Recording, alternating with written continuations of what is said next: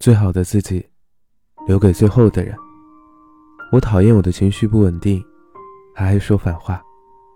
我像平常一样刷着短视频，偶尔寻找一下伤感文案，来找出自己的感同身受。看到他发的朋友圈，难受的向朋友倾诉，在为别人难受。一段明晃晃的话，刺着我的双眼。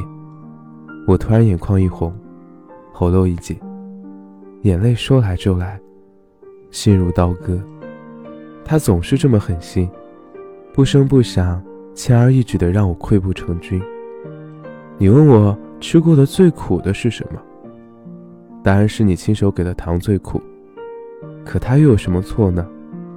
错的是我那不合时宜的感情。原来他的心里一直不是我。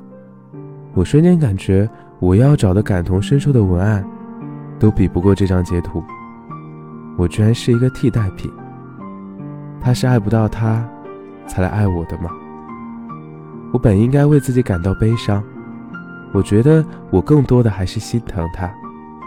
我爱他，在不在一起不重要了。他开心，我就开心。有人问我，我为什么爱你？我会告诉他，因为跟心走。我总以为将心比心就能换来真挚的感情。可时间和爱捂不热你那颗冰冷的心，太浓烈的东西总是不长久的，都像烟雾一样，真真假假，看不清。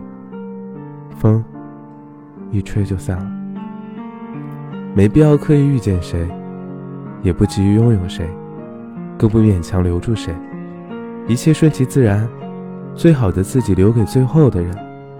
有些东西嘛。根本不配占据你的情绪。